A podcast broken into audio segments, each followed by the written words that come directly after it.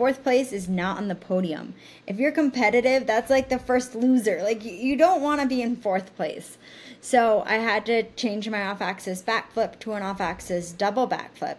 And on landing that trick, I caught an edge and I whiplashed my head onto the snow. So my brain started bleeding in eight spots, and I hurt my right brainstem, which completely paralyzed the right side of my body.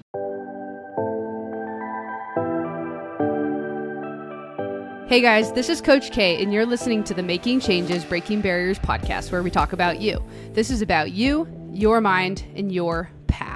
So, we are in for a treat today. And when I say we, I mean you guys and me. I'm very excited about our guest that we have on the Making Changes, Breaking Barriers podcast today. Um, we've had a lot of cool people on this podcast. And not that this is a competition or anything, but this guest may take the cake for just being our most awesome um, podcast guest we have had. I say it's not a competition, but we're all you know, I'm an athlete, she's an athlete, and we're competitive, so it is a little bit of a competition, I guess. I'm going to go ahead and just jump right into her bio so we can get into this conversation and hear from our guest as much as possible. So, our guest today is Jamie Mo Crazy. Jamie's journey is a testament to the power of resilience, courage, and unwavering determination. From her early triumphs in gymnastics and skiing to her historic achievements in the skiing world, her story took an unexpected turn when a skiing accident changed the course of her life. Picture this Jamie was the first woman in the world to flip off a rail in a ski competition. Jamie won the first ever slopestyle skiing junior world championships in New Zealand and then proceeded to convince the IOC, which is the International Olympic Committee, I had to look that one up myself, to add slopestyle skiing to the Olympics. She was the first female skier to land a double backflip in a competition at the Winter X Games in Aspen, Colorado back in 2013. And she also had been ranked first or second overall in the world for the previous three years. Her dominance on the slopes was undeniable. Today, Jamie's story goes beyond the slopes as she shares her insights and experiences as a motivational speaker, inspiring others to overcome obstacles and embrace their own potential for positive change. So, without further ado, let's dive into this conversation with Jamie Mo Crazy. Jamie, thank you for joining us today and sharing your incredible journey. Wow, thank you so much for having me. And that introduction, it just gave me the shivers. I was like, that girl's so cool. Um, so thanks yeah. for making me sound so much cooler. Oh, no, th- this is all you. You're definitely that cool. And we're very, very excited to have you here with, with us today. I have to start with this, and I didn't even prep you for this question, but as I was kind of thinking about today's interview and what I wanted to ask you, this one just like kept coming to my mind. But Mo Crazy is is is your real first name or it's not, right? Mo Crazy isn't your your real name, your real last well, name. Well, so that's an interesting story. So when I was a baby, I was very adventurous right away and very creative and I did something. It's it's a family story. I climbed up the living room drapes. It's about 10 feet up, and I get stuck at the top, and I go, Mommy helping me! Mommy helping me! And my mom comes running out of the kitchen, and she goes, Oh, my little Mo crazy. And my birth last name was Crane Mouser. So from that moment, I became my mom's little Mo crazy. And then you said something about competition and how I might be your best guest, which is awesome because I love competing. Um, and uh, we'll, we'll, we'll hear how competition has always played a huge role in my life and it started really young. So when i was little when i was nine years old i actually won state championships in ski racing.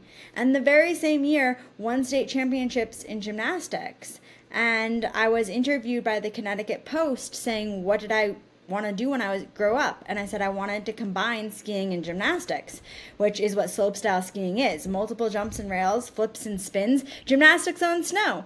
And so my whole life my nickname was Mo Crazy. And when I started competing it grew even stronger. The announcers would say Jamie Crane Mouser the Mo Crazy is now on course. And then when I had my accident and went back to being a speaker, it was my stage name, Mo Crazy. And then here's the kicker. In May of 2022, I went back to Whistler, the mountain where I almost lost my life, to marry the love of my life. And in that process, I legally changed my last name to Mo Crazy. So now that is my name on my passport, Jamie Mo Crazy. That is awesome. I knew that there was a story behind it, but I feel like that just like blew whatever I thought it was going to be out of the water. So I love that. I love most about it that the nickname came from before you ever even, you know, were like a professional skier. I was thinking, you know, as soon as you started doing a lot of the stuff that you were doing on the ski slopes, it was like, oh, okay, you know, that nickname came from some announcer or some reporter or something like that. But the fact it came from basically when you were a baby um, and has stuck with you and now is your legal last name. And did your did your husband take the last name as so well? he did not take the last name as well, but he was very supportive of me taking the last name and um, believed it was my identity and like my brand and like who I was and our kids will be Mo Crazy Clerks. Yeah. Oh my gosh, that's so awesome. Well, I, I love that story. Thank you. Thank you for sharing. And yes, I mean, from reading more about you and kind of following you on social media and all this, I can totally tell that you have that competitive drive in you. Um, it's obviously very clear from all the accomplishments you had when you were skiing as well, and what you have done after the accident too, which we're going to get into. But let's backtrack a little bit, and I want to ask if you can share a bit about your journey from being a world class ski champion, like we've talked about already in some of those accomplishments, to the accident um, that that you faced, and kind of what what happened after that. Yeah, well, I would I would love to explain that. And one of the most important things about it is that I remember very little. Um, and so I, some of my last memories are driving up to Whistler with my little sister. And it was her first World Tour finals that she made to compete in halfpipe. And Jeannie is currently still a professional halfpipe skier. So that's super exciting. Um, but this was her first World Tour finals. And she gave me a hug, and I dropped in for the run that would change my life. And so, what happened that day that I've been told is that after my first run, I was sitting in fourth place. And as we've already discussed, fourth place is not on the podium.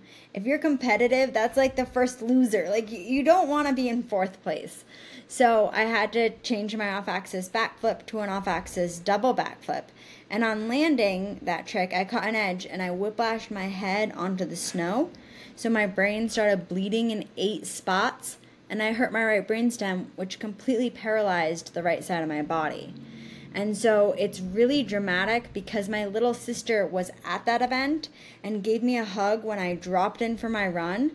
Then she saw my takeoff, but she couldn't see the landing because of the mountain. Um, then she saw that I didn't hit the next jump. Then she heard the ski patrol radio crackle to life, saying, We need all hands on deck and a helicopter on standby.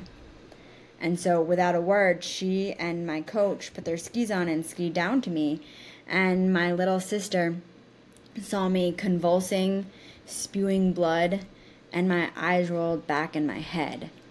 And so that's a memory that she can still see clear as day. In the blink of an eye, she went from following around her older sister, who was a gregarious, competitive leader, to all of a sudden, instantly, her older sister was fighting for her life.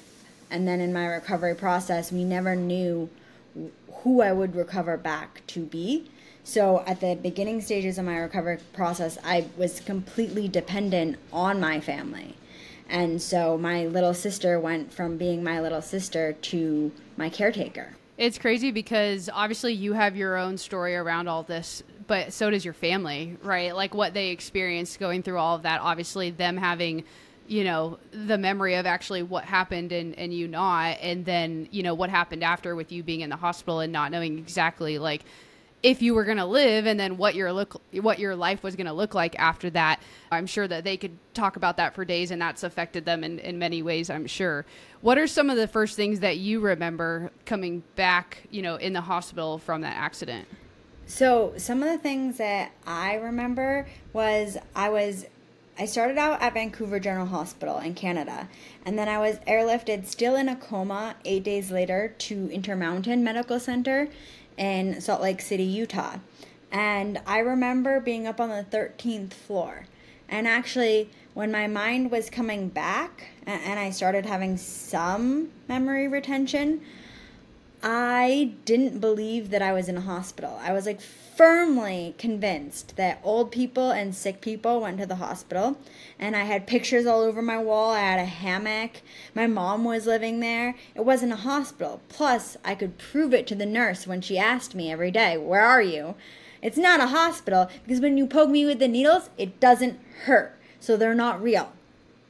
And then they had a really hard time knowing what to say to their patient where it didn't hurt her because she was still paralyzed on that side of her body when they poked her with the needles.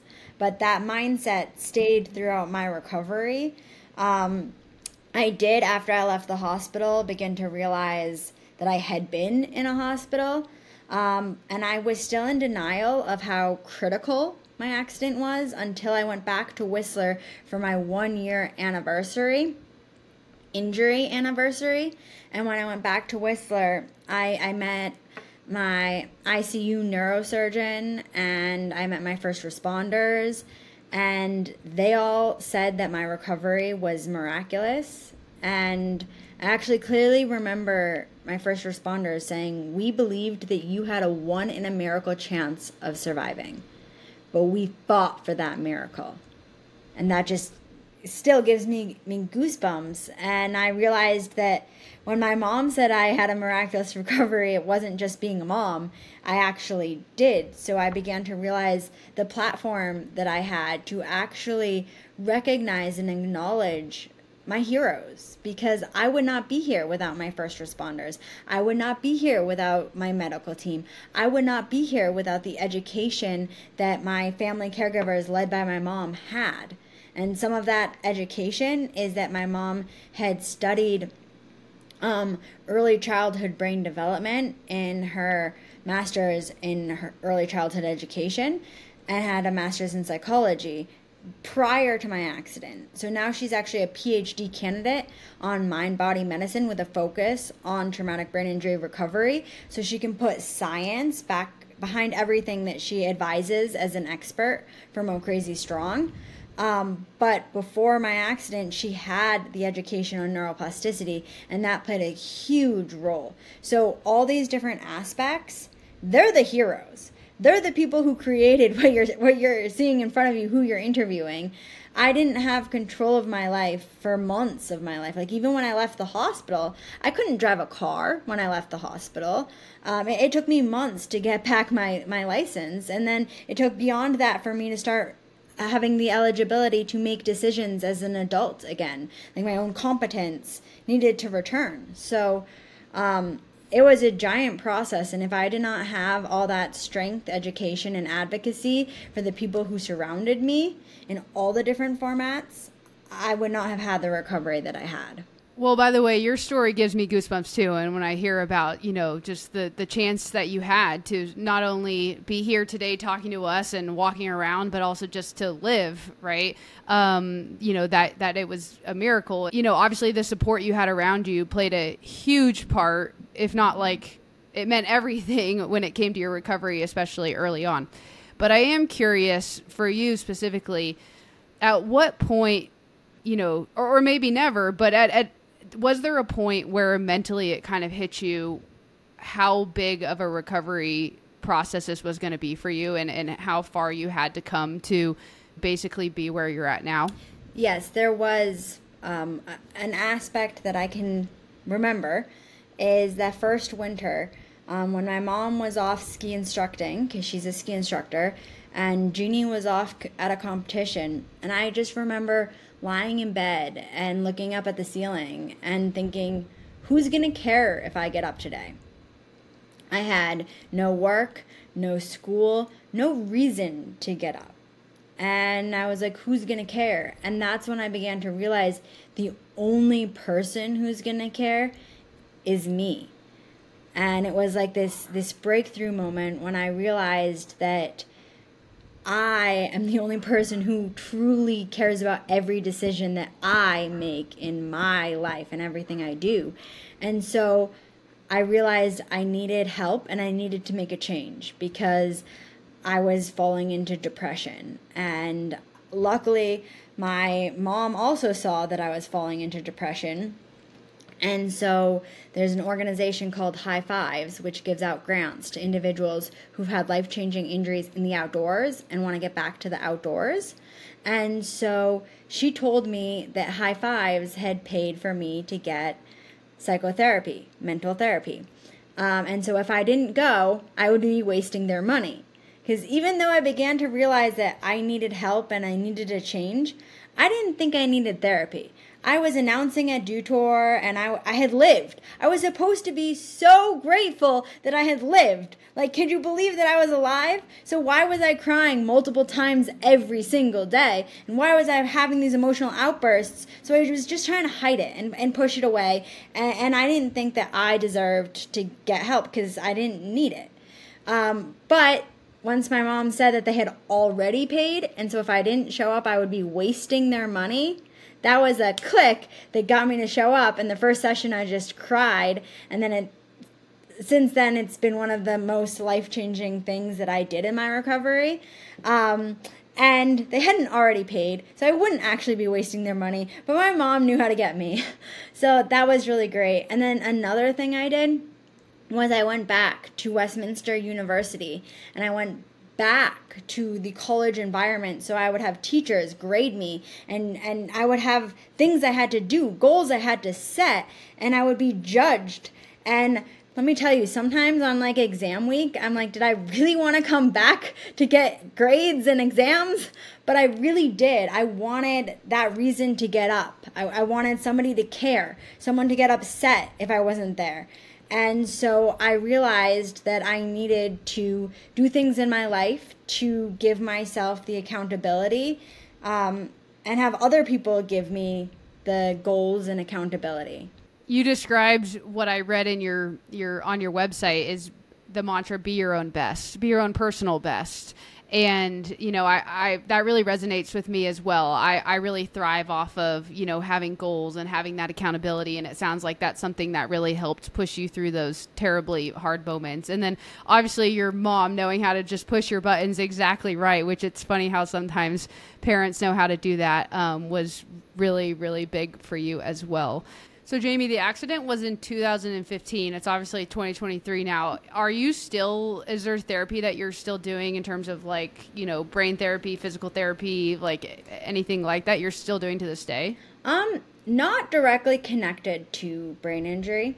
So there are still okay. some aspects like I'm very conscious about my diet and I try to eat healthy, natural foods, stay away from processed foods, stay away from sucrose, stay away from things. Um, and then I also um, like to do yoga and I like to do Pilates and I like to do barre class. So, like, I'm always very active and I do make an effort to always keep trying to stimulate my brain. Um, like, my, my husband's mom's side of the family is Portuguese. And so we're learning the language on Duolingo, and we do that every night.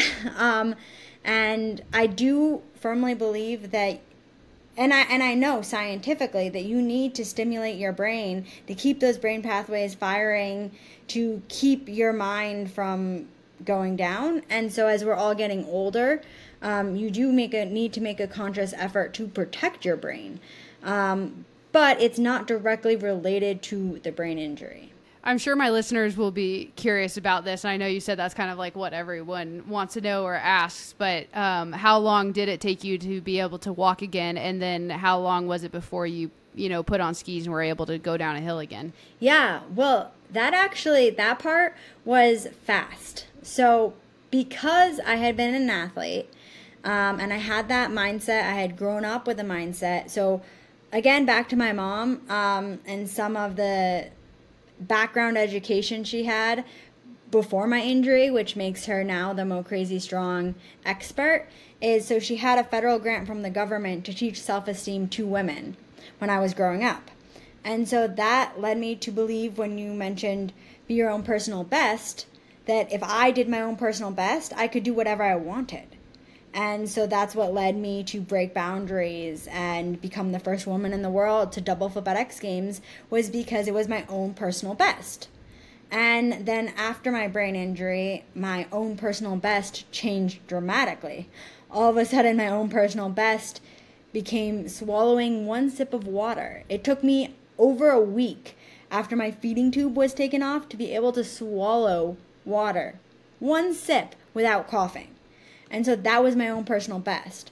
But since I had that understanding, I knew I needed to keep performing at my own personal best to be able to reach the dramatic goals that I wanted to accomplish. So that led to me really understanding how to do my physical recovery. And so relearning my movement on the right side of my body. It was sped up by my mom taping down my hand for set periods of time during the day. So I was rebuilding my synaptic connections and brain pathways because I did have to do all that work. But I, I completely understood that. Um, after an ACL surgery, which I had multiple of, you can't walk, so you have to go through your rehab and, and become able to walk again. So you set your attainable goals, which for me was goals like relearning how to walk up the stairs. And you, you set those goals so you can reach your growth goals, which back in the hospital when I couldn't walk upstairs, my growth goal was to return to skiing. Um, and actually, that very next winter, so the first winter after my accident, I did return to skiing with the National Ability Center in Park City, Utah. So I went with a center that is trained for cognitive and physical disabilities. So I had a coach who was trained to support that. And I did have to relearn how to ski. So I started on the most basic runs and then I advanced up.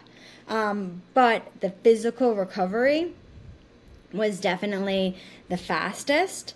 And so by about a year, I seemed to be recovered. However, my cognition wasn't there. I was still having memory loss. I was still finding it difficult to articulate the words for what I really meant in the sentence. I would like mix up words and, and say something but really mean something else. Um, and my emotional stability was really off the charts. So that winter was actually when I got the most depressed. Um, that that first winter when I really began to realize that even though I went back to skiing, I made the choice not to return to competing because I knew I would have to fall a lot to be a professional athlete again. And I knew it was really risky, and I had had so much support that I, I just didn't want to die in front of my mom. Like I really, I really didn't want to do that and I just felt so guilty. And so I knew if I felt guilty every time I was trying something, that that was just not the mindset that you can have and and be a competitive athlete. So I stepped away from competing, and that is when I had the emotional challenges. But um, and those continued to last for a good five years. So I would say when I was about five years out of my injury is when I felt like I had actually stabilized in my recovery. Got it. Okay. So yeah, very interesting. You know, obviously you come out of an accident like that and, and you're paralyzed, can't walk. It does seem, you know, at least from the exterior, like being able to physically walk again and get back on skis is like the big challenge. But as you've now said a couple times, that was a challenge, obviously, and took a full year to do to do mm-hmm. so. But that wasn't that didn't ultimately become the biggest challenge. And ultimately, you know, your brain healing, but then also at the same time going so- through something as emotional as basically hanging up this sport that you had been working your entire life to this point to, you know, become elite at and you had done that and wanted to continue to build on that is huge. I mean, someone who's not who doesn't have an accident and who's not trying to recover from a brain injury whenever it is that they hang up their sport, especially if they've become professional at it, that is that's a, that's a huge you know identity mm-hmm. crisis mm-hmm. in and of itself let alone doing it with everything that you've been going through so i can imagine how incredibly challenging that was and to have the support system like you've talked about from your family you guys seem very close knit which is really cool um, i'm sure was huge I think that you've already mentioned a couple things that this entails already, but I am curious about the Mo Crazy method that you guys reference quite a bit um, on your website and in your social media. Could you kind of explain what the Mo Crazy method entails and, and also where it came from? Yeah. So the Mo Crazy method um, kind of encompasses the blueprint of rebuilding your life after a metaphorical avalanche slides you down the mountain of life and you have to climb an alternative peak. So, how do you do that? And everybody faces struggles and challenges in their life. And, and some from the outside seem really big, some from the outside seem really small. But if you feel they're affecting you, they're, they're all big and they all need to be taken care of. And so, with the Mo Crazy method, it starts out with the mindset, the understanding that you can recover. You can build a new life you love, no matter what your challenges are. Um, I have friends who have lost lost body parts, had legs amputated because of cancer, permanent changes in their ability le- level. And they've gone on to win the Olympics and create new powerful lives for themselves. So the big point of the mindset is which is the first stage is that you can recover and build a new life. The second thing is how to recover and build a new life. So you can lay out uh, pages, documents, and it's kind of education of like the different aspects, the nutrition, um, and your opportunities, and um, for creating the habits in your life. Because then once you have the habits, you will be able to start climbing that alternative peak. I think sometimes that's what some people are, are missing. They understand maybe they're going through a really hard time or they have this challenge in front of them, but to, is, you know, there's something to say for it's okay being sad and it's okay to like feel what you're feeling but to also just kind of like step back from it and gain the perspective okay this is my challenge right? Like i always feel like that's the first step. Like this is the hill that i just slid all the way down and now i'm like sitting in this spot. And then once you understand that then you can start saying okay now like how do i come out of that? Right? Or like where is it that i'm wanting to go and and what are the steps that i need to take in order to, in order to get there? That's that's the next thing. So, motivational speaking is something that you do a lot of now. You obviously have your own podcast, um, and yeah, you go and speak to groups about about your story. And so, I'm curious, how has sharing your journey with audiences around the world impacted your sense of purpose and fulfillment, kind of in this journey of life that you're on? Well, it, it's definitely helped me feel more fulfilled like I mentioned, when I was 23, I felt old and washed up and I had no dreams, vision, or future. And at that same time, when I was 23, that's when we went back for my one year anniversary in Whistler. And at that time, my little sister Jeannie and I decided that we wanted to share a documentary about the story hashtag Mo Crazy Strong. Um, and we also decided that if I ever got married, it would be atop the mountain. And then years and years of healing, recovery, thinking things. Like I started speaking eight months after my brain injury, and who I was then versus who I am now, and the speeches I deliver and the takeaways are completely different. Um, but so we did living and healing and recovering and then um, in May of 2022, I went back to the mountain that almost took my life to marry the love of my life. Um, and that was a huge opportunity. And then um, in February of 2023, this past February, we screened our short documentary. We had our global premiere at the Big Sky Documentary Film Festival. And that was super exciting. And I didn't know much about the documentary film world, but um, only 6% of the films that apply to Big Sky get screened there. And so we've realized afterwards, we've talked to other other people in the film industry and they're like, "Wow, Big Sky is like a dream come true." And we're like, "Thanks." Like we didn't realize what a big big accomplishment it was. And then we've gone on to screen at, um, we've gotten into nine different festivals. We've screened at seven of them, and we have the whole fall of film festivals, and then we're going to go public with it. Um, and we were able to screen our film on Capitol Hill in Washington, D.C., in front of legislature and the brain injury community. Um, and that felt so wonderful to be able to show a film that changed the narrative of brain injury recovery. Because um, it is actually brain injury is the largest acquired disability in the US and it's not talked about and it's it's not seen as as much And it used to be kind of a diagnosis for like lifelong disability. Um, but showing this story helps individuals realize they can continue to rewire their brain. And, and neuroplasticity is a, years and years process, and you can recover and create a life you love to be living. Um, so that has really helped me feel much more fulfilled about what we're doing. And it's just beginning to grow. And we're talking uh, to families about and just the way we hear that we're affecting them is, is just so wonderful.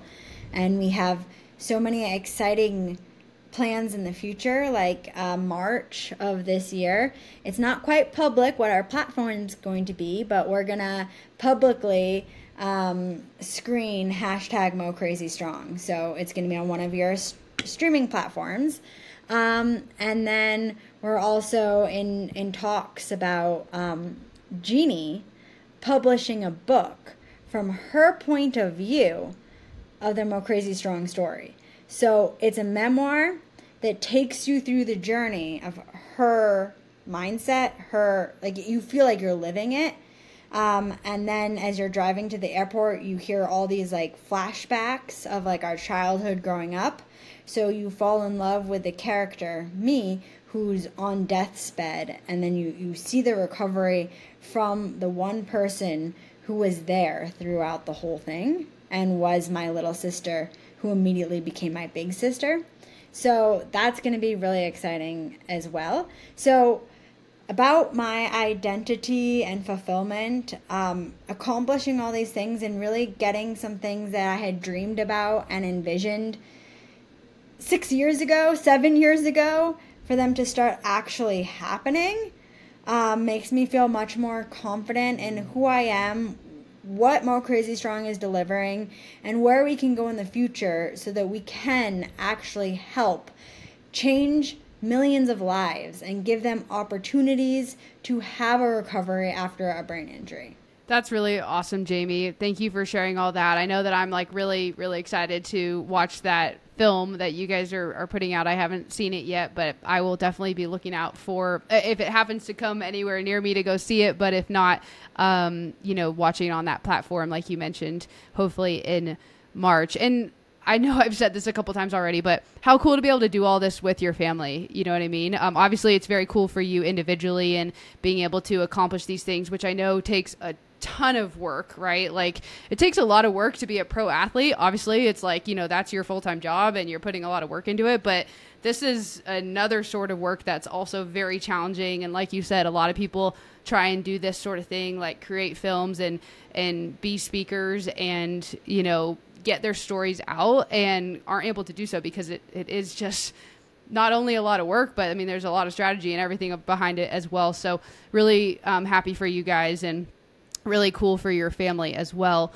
Just out of you know personal curiosity, um, how is your sister doing? Kind of like on the pro scene right now. Yeah, that's a good question, and it, it's pretty exciting because within the past couple years, um, Jeannie actually started doing climate activism work for this country called Vanuatu, which is an island. Um, it's 80 islands outside of near Fiji area um, in the South Pacific. Okay. And he started doing ambassador work with them and then this past fall they actually had an initiative that they proposed to the UN and it passed um, and so she went to the UN and was like part of that um, so she's really doing an amazing job of taking her ski career and combining it with like creating future careers and stuff and so she um, just this past year, her uh, dual citizenship was approved. So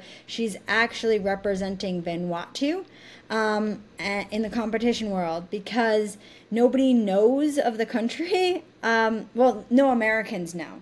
Um, and so bringing a light to that. And so that happened this past year. So that was exciting. Um, and she's going to start um, training this this fall. She she took um, a year last year off because of our our documentary and some family troubles we had. Um, we actually lost my older sister to cancer um, right before my wedding. And so we just had a lot of like family tension. And we also were doing the film festival run. Um, so she was just doing like physical therapy, like work workouts and stuff to keep her on on top. But I'm pretty excited about this year because this year will be her first year representing Vanuatu. Um, but two years ago, she was getting into finals at Dew Tour um, and and moving along on the pro scene. So that that's exciting, and we'll see after the tumultuous year and her change in identity, change in her nationality identity, um, what she comes back to. Yeah. Well, first of all, I'm really sorry to hear about your sister. I wasn't aware of that, and um, that yeah, it's been quite the journey for you guys, and um, I can imagine how that kind of changed a lot for for everyone and affected everyone. Um, but that's very exciting for what your sister has coming up, and I'm sure you're pumped to watch her and cheer her on. Do you guys go out skiing together often, like you and your sister or your mom? We do ski together a fair amount, and my mom loves skiing, um, and she's she's a ski instructor, and yeah, um, we ski a lot, and I am really hoping that uh, Jeannie makes the next Olympics for Vanuatu. So that's kind of the goal. So we can all watch and cheer her on and give her support while that happens. Yeah, that would be awesome. Where does your mom? Uh, where is she a ski instructor? Park City. So if you ever, if anyone okay. who's listening to this comes to Park City and they want a ski instructor, she's been a ski instructor for over a decade, and she gets a lot of return clients and people love her. Um, just ask for fruit. Uh, that's her nickname, Fruit. And her badge actually says Grace Fruit Mauzy. And if you ask for fruit, everyone knows her and you can ski with her. That's awesome. I love it. Yeah, if I ever make it out there, I'm definitely going to um, maybe get a lesson from her. I meant to ask this at the beginning, but is that where you're located? Is in Park City, Utah? Well, I actually live right down the hill in Salt Lake City. Um, so Salt Lake okay. is pretty broad, um, but I live like right down the ca- different canyons. So from my house, you can get to Big Cottonwood Canyon and Little Cottonwood Canyon, which is like Alta, Snowbird, and Solitude and Brighton. And you can get up to Park City and Deer Valley all in a half an hour. So we're like centrally located to all the different canyons. That's awesome. I mean, it's just like an outdoor paradise basically over there. I, I live in Bend, Oregon. Have you ever been to Bend by chance? Uh, I have not. I, I've been to Portland, Oregon, so we like drove through it. It's gorgeous there. Okay. Um, but I have not actually stopped there. I just think it's funny because like where where we're located, it's it, people like to think of it as an outdoor paradise, and it, it kind of is in a way. I mean, we have the ski mountain like 25 miles up the road, and you know, tons of hiking, road biking, mountain biking, and stuff like that in the summer. But you know, then you go to Utah and where where you're talking about it's just like that on steroids. it's just so much bigger scale and bigger mountains and, and everything. Um, so I definitely need to go check that out sometime soon. Yeah, well, if you ever come visit, um, let me know and maybe we can put you up in a place and because my mom and I both have can could potentially house you, or at least we could have a cup of coffee. Yeah, for sure. Well, that's freaking awesome. Thank you for um, putting that out there. I'll definitely let you know.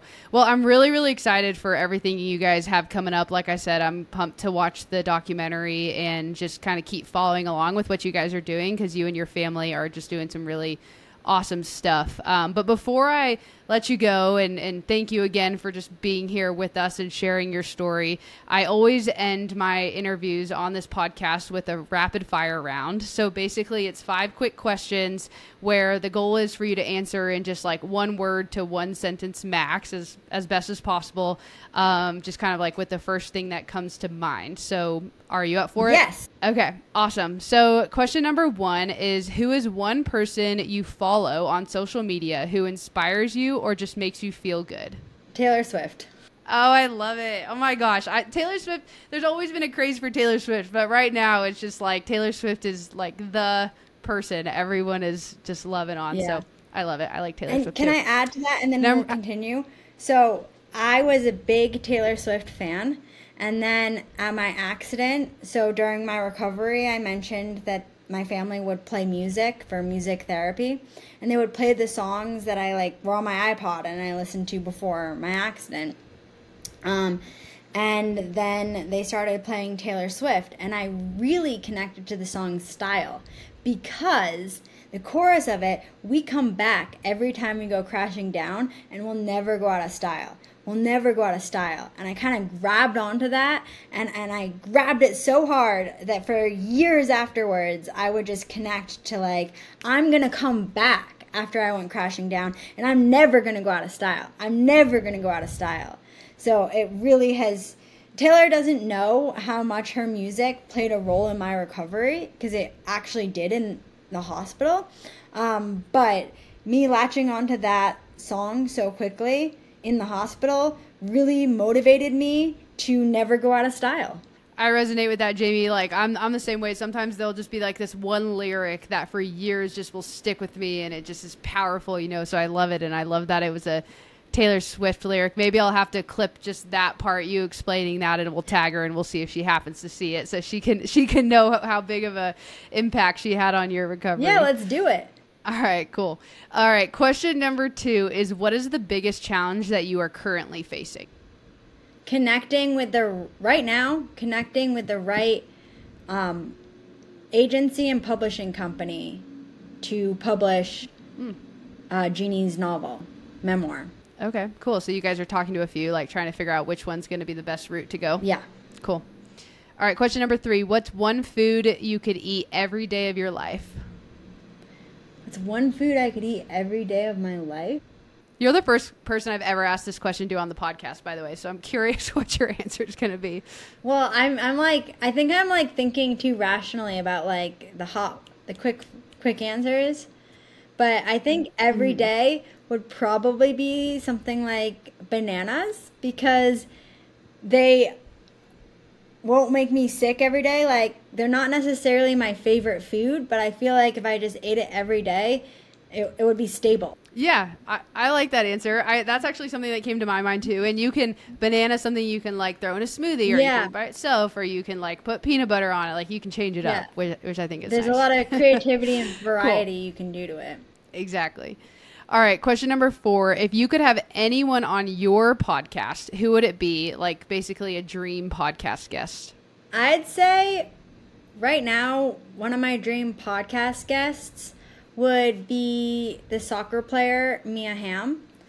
And um, oh, yeah. my mom has actually instructed Mia and her husband Nomar and their family for like the past couple years. So I've met her and talked to her, and she's awesome. She was one of my childhood sports idols that I looked up to, and she's just as cool as she seems. Like she's honestly an amazing person. So now I look up to her post um, athletic career and how she is as a mother just as much. But I've never asked her to be on my podcast, but um, she would be an amazing guest. Yeah, I feel like you should ask her. I have no idea if she even does podcast, you know, interviews or not, but that would be freaking awesome. I have to also share that my mom just went to the Women's World Cup in New Zealand, and as they were, then they went to New Zealand first, and then they were flying to Australia. She was with like a little group of friends, and Mia Hamm was on their flight. So as she was getting off the flight, she like texted me when she was on the flight. I'm gonna ask Mia if I can get a picture with her, and I was like, hmm, I wonder how that's gonna go. But then she like sent me a selfie with her, so Mia was so nice and like took a picture with my mom, which I thought was awesome. That's so, cool. Yeah, yeah, she's she's such a such a big name, and it's kind of funny because her husband Nomar Garciaparra um, he's he's a really big name as well, and so he was actually my husband Reggie's childhood idol growing up. so it was kind of funny. I was like, oh, cool. oh, I'm seeing both of our idols and actually going to get pizza yeah. with them. Yeah, that's super cool. That's cool that you guys have that that family connection too. Um, real quick before we get to question number five, I wanted to ask you if you wanted to share a little bit about your podcast, um, "Life Gets Mo Crazy." Kind of just share a little bit with my audience what it's what it's about, and you know they might want to go check it out. Yeah, well, "Life Gets Mo Crazy" is about people who encounter um, struggles and traumas and challenges in their life, and how they climb alternative peaks afterwards, and so how they get over the trauma We interview survivors um, and caregivers and some different medical people uh, connected to brain injury recovery and talk about the opportunities, the mindsets, the habits people build to be able to climb an alternative peak after they encounter an unexpected trauma. Awesome. Yeah, thanks for sharing that and I'm sure my audience will really, you know, would really enjoy your podcast. It sounds like we have a lot of similarities. So go check out Jamie's podcast Life Gets Mo Crazy and I I'll be really, really pumped if I see Mia's uh, name pop up on one of your podcasts one day. that would be awesome. I, I, think you should ask her. So yeah. um, all right. And last question, number five. What's the best advice you've ever received? So the best advice I've ever received was the mantra I was raised with as a child from my mom to be your own personal best. And it's just traveled with me through every aspect of my life and it's been so dramatic like i had no idea that my life would be the way it was um, but just keeping that advice to be your own personal best really helped me be able to um, accomplish things, recreate my identity, and move forward. And, and I still hold hold true to that. To be your own personal best um, every day will help you climb bigger mountains than you ever imagined. I, Jamie, I 100, 100% agree. I feel like that's some of the best advice you can give anyone, but especially an athlete, because I do feel like, you know, and from a little bit of my experience playing back in the day too, I, I feel like as an athlete, there's just like so much pressure to perform. Mm-hmm. Um, and, you know, keeping that mindset of, you know, no matter what, as long as I'm going out there and giving everything I have, and even not so much in competition, but also in, in practice, right? Mm-hmm. Remembering as long as I'm out here working as hard as I can, and as long as I'm out here taking care, taking care of my body the best that I can, and all of those things, like if you can honestly say yes to those questions, say that you are doing those things, then like you can't really go wrong, right? Like no matter how the competition ends up, as competitive as we are and as much as we want a podium and everything but like if you're giving your best that's kind of like all you can do. So um, I, I have always felt like that's like such a comforting mantra. Um, so i agree with that. So thank you so much jamie for being on the podcast. Um, real quick before I let everyone go, I just want to say that if you want to go and follow Jamie Moore and everything that her and her organization and her family have coming up, you can follow her on social media. Um, you can follow her on Instagram at Jamie Mo Crazy. I'll go ahead and link that in the episode description. She's also on YouTube, Facebook, etc. A lot of the social media pages, so I will link all of those um, down below in the episode description. And like we talked about, you can check out her podcast, Life Gets Mo Crazy, and also her website at www.mocrazystrong.org. So, yeah, thank you so much for being here. Maybe we'll meet up someday in Utah, um, but I just appreciate you taking the time to share your story with my audience. Thank you so much for having me. Of course. Well, real quick before I let everyone go, last thing I'll say, like always, is changing your path will not be easy. It will be challenging. I'll say that over and over again, but it will be worth it. So do a self check today. Are you on your path up your mountain? And if not, what path are you on?